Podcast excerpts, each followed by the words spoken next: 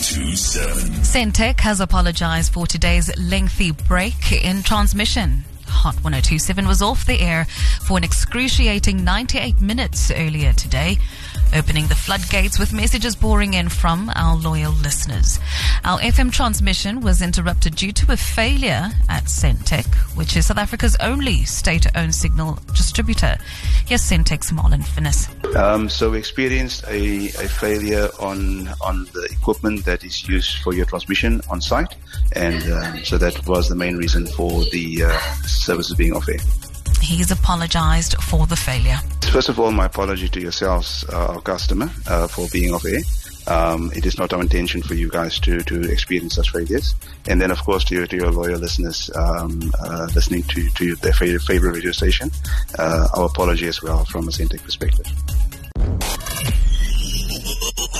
Hot 1027.